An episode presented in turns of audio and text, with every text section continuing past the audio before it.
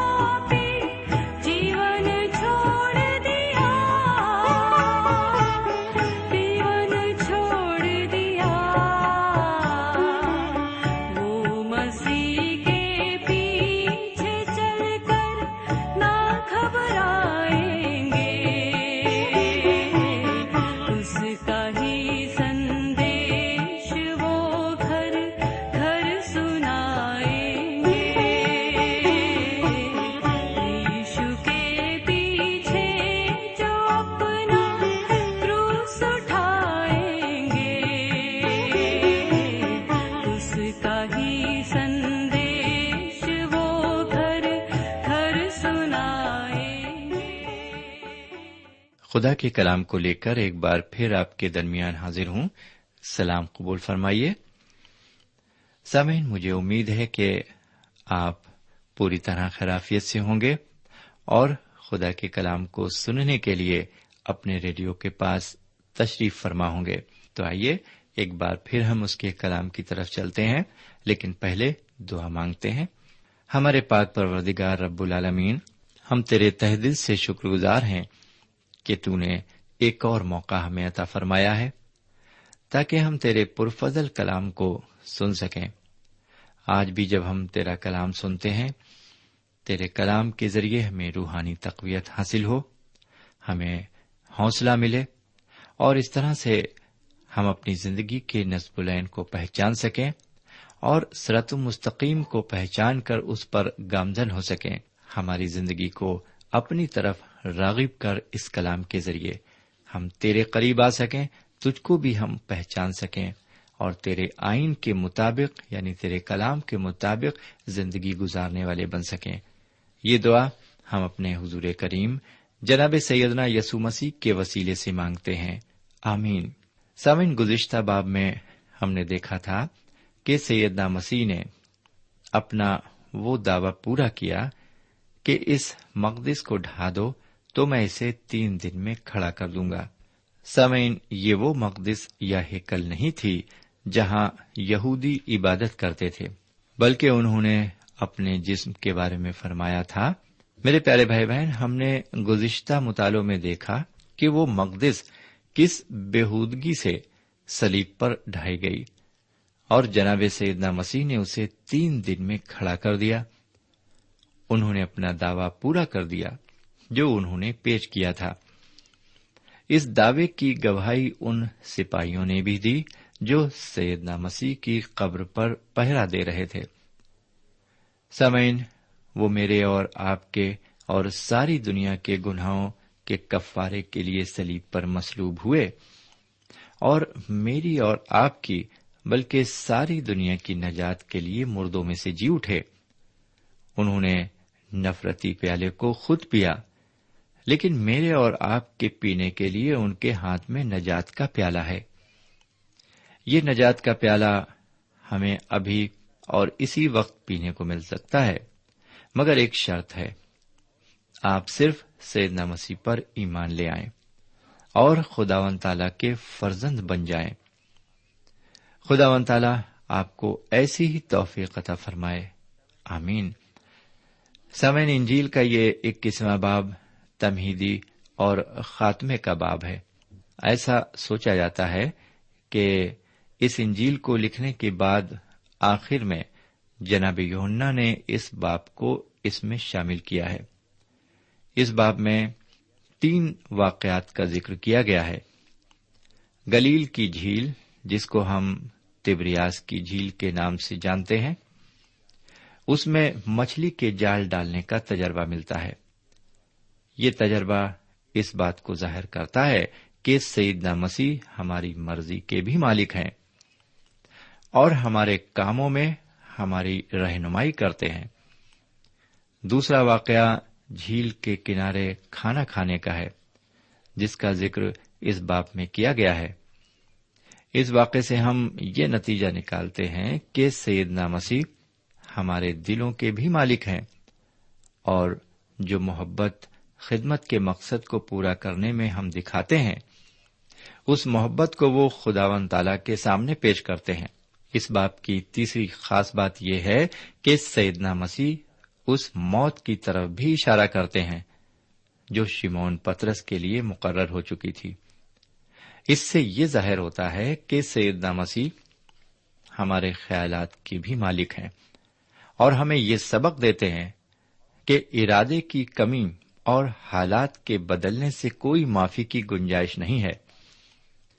یہ پورا باب اس بات پر روشنی ڈالتا ہے کہ مردوں میں سے جی اٹھنے والے سیدنا مسیح واقعی الہی طاقت سے معمور ہیں۔ سمعین اب ہم گلیل کی جھیل کی طرف چل کر مچھلی پکڑنے کے تجربے کو دیکھیں گے اور یہ بھی دیکھیں گے کہ سیدنا مسیح ہمارے ارادوں کے خداوند ہیں۔ اب میں اس بات کی ابتدائی چھ آیت کو آپ کی خدمت میں پیش کر سکتا ہوں۔ یہاں پر ہم تشریح دیکھیں گے۔ سامن یہ عبارت یہ بتاتی ہے کہ حضور کریم نے شاگردوں پر اپنے آپ کو تبریاس کی جھیل کے کنارے ظاہر کیا۔ تبریاس کی جھیل یا جس کا نام گلیل کی جھیل ہے یہ سیدنا مسیح کی عوامی خدمت سے کافی حد تک جڑی رہی۔ ابتدائی خدمت میں بھی اس کا تعلق گہرائی سے رہا ہے۔ اور جب سیدنا مسیح مردوں میں سے جی اٹھے، تب بھی انہوں نے اپنے شاگردوں کو یہ کہلایا کہ وہ گلیل کو جائیں۔ وہیں ان کی ملاقات ان سے ہوگی۔ ان کے فرمانے کے مطابق ان کے شاگرد گلیل کو گئے۔ وہاں پر وہ ان کا انتظار کر رہے تھے۔ یہاں پر ہم ایک حیرت میں ڈالنے والی جماعت کو دیکھتے ہیں۔ اس جماعت میں جناب پترس موجود ہیں، جو جوشیلے تو بہت ہیں، لیکن اپنی اس کمزوری کی وجہ سے اکثر ناکامیاب رہے ہیں۔ لیکن یہ سیدنا مسیح سے بے حد محبت کرنے والے اور پرجوش جذبے کے مالک تھے۔ یہاں پر توما بھی موجود ہیں جنہوں نے یہ کہا تھا کہ جب تک میں ان کے ہاتھوں اور ان کی پسلی میں اپنا ہاتھ نہیں ڈال لوں گا، یقین نہیں کروں گا۔ ساتھ میں نتنیل بھی موجود ہیں جنہوں نے ابتدا میں شک شبہ ظاہر کیا تھا۔ نتنیل کے بارے میں سیدنا مسیح نے فرمایا تھا کہ یہ فی الحقیقت اسرائیلی ہے، اس میں مکر نہیں۔ یہاں پر گرج کے بیٹے یعقوب اور یوہنا بھی موجود ہیں۔ ان سے تو ہم سب واقف ہیں۔ ان کے علاوہ دو اور شاگرد یہاں پر موجود ہیں، جن کا نام نہیں معلوم ہے۔ میرا خیال ہے یہ شخص کسی نہ کسی الجھن میں مبتلا ہے۔ میں سوچتا ہوں شاگردوں کی یہ جماعت میری اور آپ کی نمائندگی کرتی ہے۔ یہ شاگرد جھیل کے کنارے مچھلی کا شکار کر رہے تھے۔ اور ساری رات محنت کرنے کے باوجود انہیں کچھ بھی حاصل نہیں ہوا تھا۔ بہت سے تنقید کرنے والوں کا یہ کہنا ہے کہ جب انہیں گلیل میں جا کر انتظار کرنے کا حکم تھا، تو وہ مچھلی کے شکار کو جانا نہیں چاہتے تھے۔ میرا اپنا نجی خیال ہے کہ انہوں نے وہاں کافی عرصے تک انتظار کیا ہوگا اور اس انتظار سے بے چین ہو کر انہوں نے سوچا ہوگا کہ کیوں نہ کچھ کام کیا جائے اور اس لیے وہ جھیل پر شکار کے لیے نکل پڑے۔ یہاں پر بھی جناب پترس نے جلد بازی کی ہوگی اور یہ کہا ہوگا کہ میں تو مچھلی کے شکار کو جاتا ہوں۔ ان کی اس بات کو سن کر باقی چھ لوگوں نے بھی جناب پترس کا ساتھ دیا اور وہ بھی کشتی میں ان کے ساتھ چل پڑے۔ سامن یہاں پر ایک حیرت انگیز بات دکھائی پڑتی ہے۔ یہ لوگ ماہر فن تھے۔ یہ جانتے تھے کہ مچھلی کا شکار کیسے کیا جاتا ہے۔ ان کی بسر اوقات کا ذریعہ ہی ماہی گیری تھا یعنی مچھلی پکڑنا۔ باوجود اپنے فن میں ماہر ہونے کے انہوں نے ساری رات محنت کی، لیکن ان کے ہاتھ کچھ بھی نہیں لگا۔ یہ بے حد مایوس تھے۔ یہ اس سے قبل بھی بے چین تھے، لیکن اب تو ان کی بے چینی میں مایوسی کا بھی اضافہ ہو گیا تھا۔ اگر مچھلی جال میں پھنستی رہے، تو مچھلی پکڑنا بڑا آسان لگتا ہے۔ لیکن جب شکار ہاتھ نہیں لگتا، تو بڑی مایوسی ہوتی ہے۔ اور اسی مایوسی کی وجہ سے مزاج میں برہمی پیدا ہو جاتی ہے۔ سمین ایسا اس لیے ہوا کہ یہ بھی شاید خدا ون تعالی کے منصوبے میں شامل تھا اور وہ انہیں سبق سکھانا چاہتا تھا کہ وہ انسان کی مرضی کا مالک ہے۔ انسان خود اپنی مرضی کا مالک نہیں ہے۔ کوئی بھی کام خدا کی مرضی کے بغیر نہیں ہوتا۔ ہر ایک بات پر اس کا اختیار ہے۔ اب ہم اپنے مطالعے میں آگے بڑھتے ہیں اور آپ کی خدمت میں چوتھی، پانچویں اور چھٹی آیت کو رکھتے ہیں۔ یہاں لکھا ہوا ہے اور صبح ہوتے ہی یسو کنارے پر آ کھڑا ہوا، مگر شاگردوں نے نہ پہچانا کہ یہ یسو ہے۔ بس یسو نے ان سے کہا، بچوں، تمہارے پاس کچھ کھانے کو ہے؟ انہوں نے جواب دیا کہ نہیں۔ اس نے ان سے کہا، کشتی کی دہنی طرف جال ڈالو تو پکڑو گے۔ پس انہوں نے ڈالا اور مچھلیوں کی کثرت سے پھر کھینچ نہ سکے۔ سامن یہ ایک معمولی اور عام تجربہ ہے، جس کا ذکر چوتھی آیت میں کیا گیا ہے۔ صبح کے وقت ایسا دیکھا گیا ہے کہ کسی بھی شخص کو آسانی سے پہچانا نہیں جا سکتا۔ اس وقت سیدہ مسیح اپنے جلالی جسم میں تھے اور یہ لوگ ان سے کافی دور تھے اور جھیل میں کشتی پر سوار تھے۔ وہاں سے ان کو کنارے پر کھڑے ہوئے شخص کو پہچاننا مشکل تھا۔ سامعین، ان شاگردوں کو دیکھ کر سیدنا مسیح نے فرمایا، بچوں، تمہارے پاس کچھ کھانے کو ہے؟ شاگردوں نے اس سوال کے جواب میں کہا کہ ان کے پاس کھانے کو کچھ بھی نہیں ہے۔ سمعین آپ سوچ رہے ہوں گے کہ سیدنا مسیح نے بڑے پیار سے اپنے شاگردوں کو بچوں کہہ کر خطاب کیا۔ جی نہیں ایسی بات بالکل نہیں ہے۔ اس زمانے میں بچوں لفظ کا استعمال اسی طرح سے کیا جاتا ہے، جس طرح سر یا جناب کا استعمال ہوتا ہے۔ میرے بھائی، جب ہم کامیاب ہوتے ہیں تو ہماری خواہش یہ ہوتی ہے کہ ہم اپنی کامیابی کے بارے میں لوگوں کو بتائیں۔ لیکن جب ہم ناکام ہوتے ہیں تو اپنی ناکامی پر بات کرنا بھی پسند نہیں کرتے۔ یہی بات ہمیں یہاں دکھائی پڑتی ہے۔ یہ شاگرد مچھلی پکڑنے میں ساری رات ناکام رہے۔ جی ہاں ساری رات ناکام رہے۔ اس لیے سیدنا مسیح کے سوال کے جواب میں صرف نہیں کہہ کر خاموش ہو جاتے ہیں۔ سیدنا مسیح ان کی دلی کیفیت کو جانتے ہیں۔ وہ جانتے ہیں کہ وہ مچھلی پکڑنے میں ناکام رہے ہیں۔ سمین ایسا ہی سوال مجھ سے اور آپ سے آج کرتے ہیں۔ جی ہاں ایسا ہی سوال، بالکل یہی سوال وہ آج مجھ سے اور آپ سے کرتے ہیں۔ کیا تم نے کچھ پکڑا ہے؟ ایسا سوال کرنے کا انہیں پورا پورا حق ہے، اور وہ ہر شخص سے یہ سوال کر رہے ہیں۔ وہ ہم سے کسی روز جی ہاں یہ ضرور پوچھیں گے کہ تم نے لوگوں کو نجات کا راستہ دکھانے کے لیے کیا کیا؟ میں امید کرتا ہوں کہ میرا اور آپ کا جواب نہیں میں نہ ہوگا۔ جس طرح شاگردوں نے انہیں نہیں میں جواب دیا۔ سمے اب ہم چھٹی آیت کی عبارت پر غور کریں گے۔ اس عبارت میں سیدنا مسیح ان سے فرماتے ہیں، کشتی کی دہنی طرف جال ڈالو تو پکڑو گے۔ کشتی کی دہنی طرف جال ڈالو تو پکڑو گے۔ یہاں پر ہم دیکھتے ہیں کہ انہوں نے ان لوگوں کی رہنمائی کی اور انہیں حکم دیا کہ کشتی کے دہنی طرف جال کو ڈالیں۔ یہ مرضی سیدنا مسیح کی تھی۔ انہوں نے انہیں وہ سمت بتائی جہاں سے وہ شکار کر سکتے تھے۔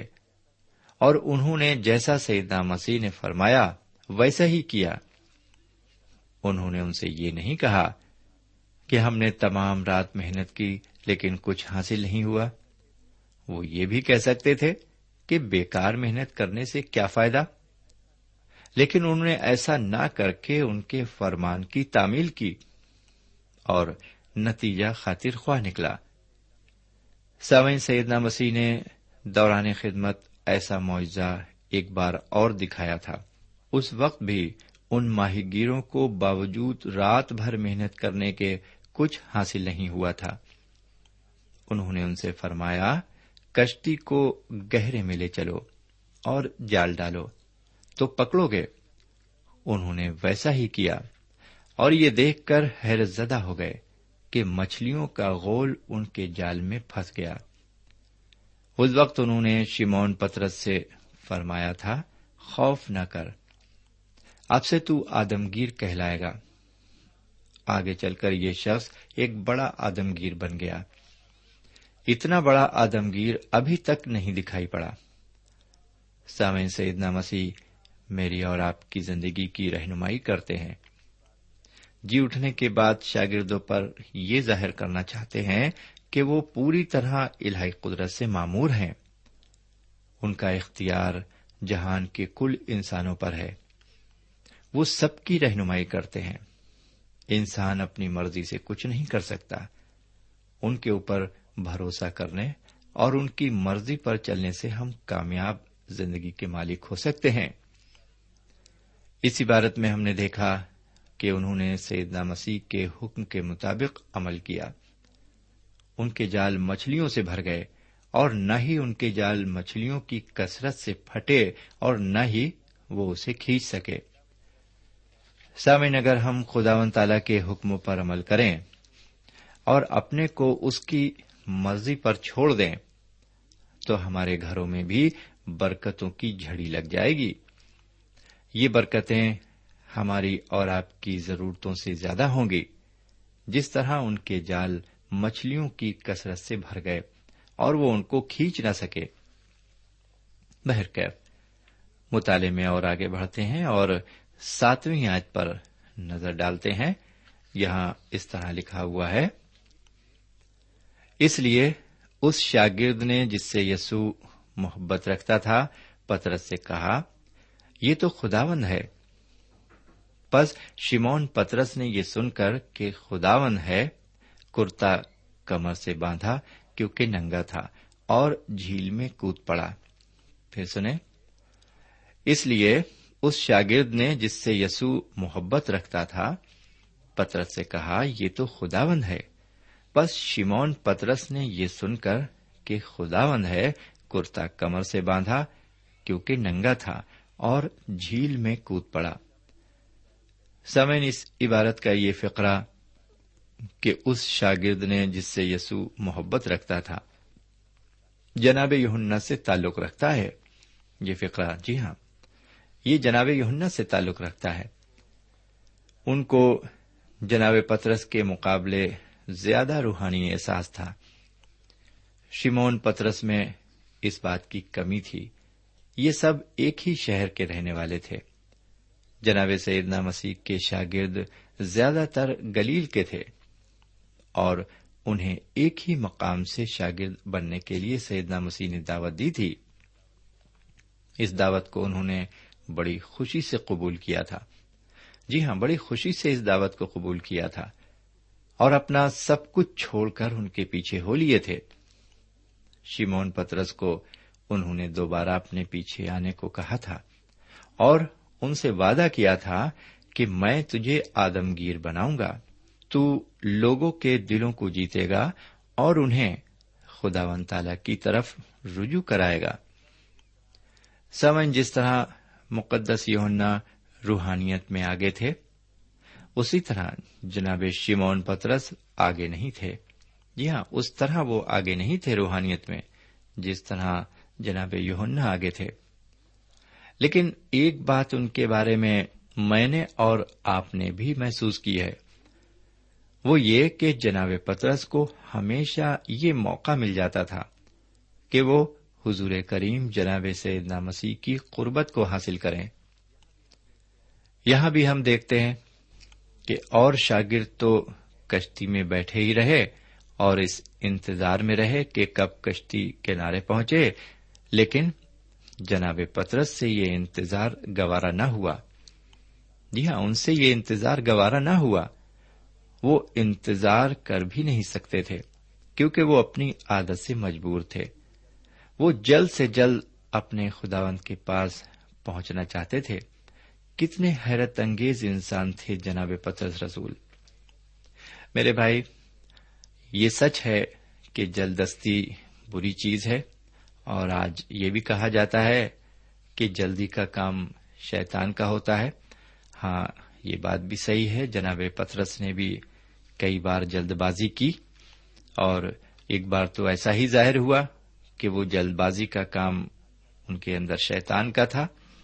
جیسے کہ انہوں نے کہا کہ خدا نہ کرے تو قتل کیا جائے، تو سلیب پر چڑھایا جائے۔ بڑی جلد بازی میں انہوں نے یہ بات کہہ دی، جو کہ شیطان نہیں چاہتا تھا کہ حضور کریم سلیب پر مسلوب کیے جائیں۔ اور اسی طرح سے انہوں نے یہ بھی کہہ دیا، جناب پترس نے ایک بار جلد بازی میں کہ اگر مجھے مرنا بھی پڑے تیرے لیے تو میں پیچھے نہیں ہٹوں گا۔ اور کیا ہوا کے بعد میں انہوں نے تین بار انکار بھی کیا؟ میرے بھائی، یہ تو سچ ہے کہ جلد بازی کے کام کبھی کبھی شیطانی کام ضرور ہوتے ہیں، لیکن انسان کو کاہل اور سست بھی نہیں ہونا ہے۔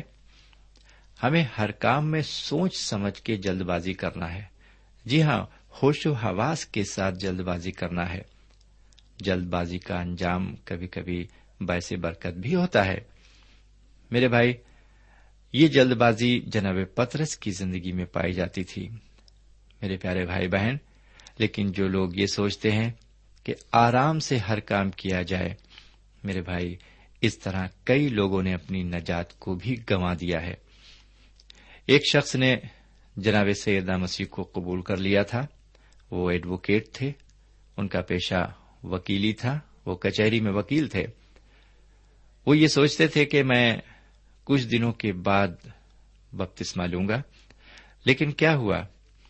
اس سے پہلے کہ وہ بپتسمے کے ذریعے گواہی دیتے، ان کا ہارٹ فیل ہو گیا اور وہ اس دنیا سے رخصت ہو گئے۔ یہاں پر ہم نے دیکھا کہ جلد بازی بھی بہت ضروری چیز ہے اور خدا ہماری اس میں مدد کرتا ہے۔ میرے پیارے بھائی بہن اور میرے پیارے بزرگ خداون تعالی کے مومن بندے ہیں وہ، اپنی زندگی کا سفینہ اپنے معبود کے ہاتھوں میں سونپ دیتے ہیں۔ جی ہاں جو لوگ ایسا کرتے ہیں، واقعی وہ خداون تعالی کے بندے ہیں۔ ہم بھی اپنی زندگی کا سفینہ اس کے ہاتھ میں سونپ دیں۔ خدا ہماری ضرور مدد فرمائے گا۔ اب آج کا مطالعہ یہیں پر ختم کرتے ہیں۔ ہمیں اجازت دیجیے خدا حافظ۔ سامعین، ابھی آپ نے یوہنا کی انجیل سے خدا کے کلام کا مطالعہ کیا۔ ہمیں یقین ہے اس مطالعے سے آپ کو روحانی فیض حاصل ہوا ہوگا۔ ہم چاہتے ہیں کہ اس مطالعے سے متعلق آپ اپنی رائے ہمیں ضرور لکھیں، ہم آپ کے خط کا انتظار کریں گے۔ خدا حافظ۔ ہمارا پتہ ہے، پروگرام نور ال post box number one five seven five Sialkot, Pakistan. پتہ ایک بار پھر سن لیں۔ پروگرام نور ال پوسٹ باکس نمبر ایک پانچ سات پانچ سیال کوٹ پاکستان۔ اب آپ ہم سے ٹیلی فون اور ای میل سے بھی رابطہ قائم کر سکتے ہیں۔ ہمارا ٹیلی فون نمبر ہے nine two three four four six four zero four five seven eight. نو دو تین چار چار چھ چار صفر چار پانچ سات آٹھ۔ ہمارا ای میل پتا ہے۔ N A E M three nine four nine eight hotmail dot com N A E M three nine four nine eight hotmail dot com ہمارے پروگرام کا وقت اب یہیں اختتام پذیر ہوتا ہے۔ اگلے پروگرام تک کے لیے ہمیں اجازت دیں۔ خدا حافظ۔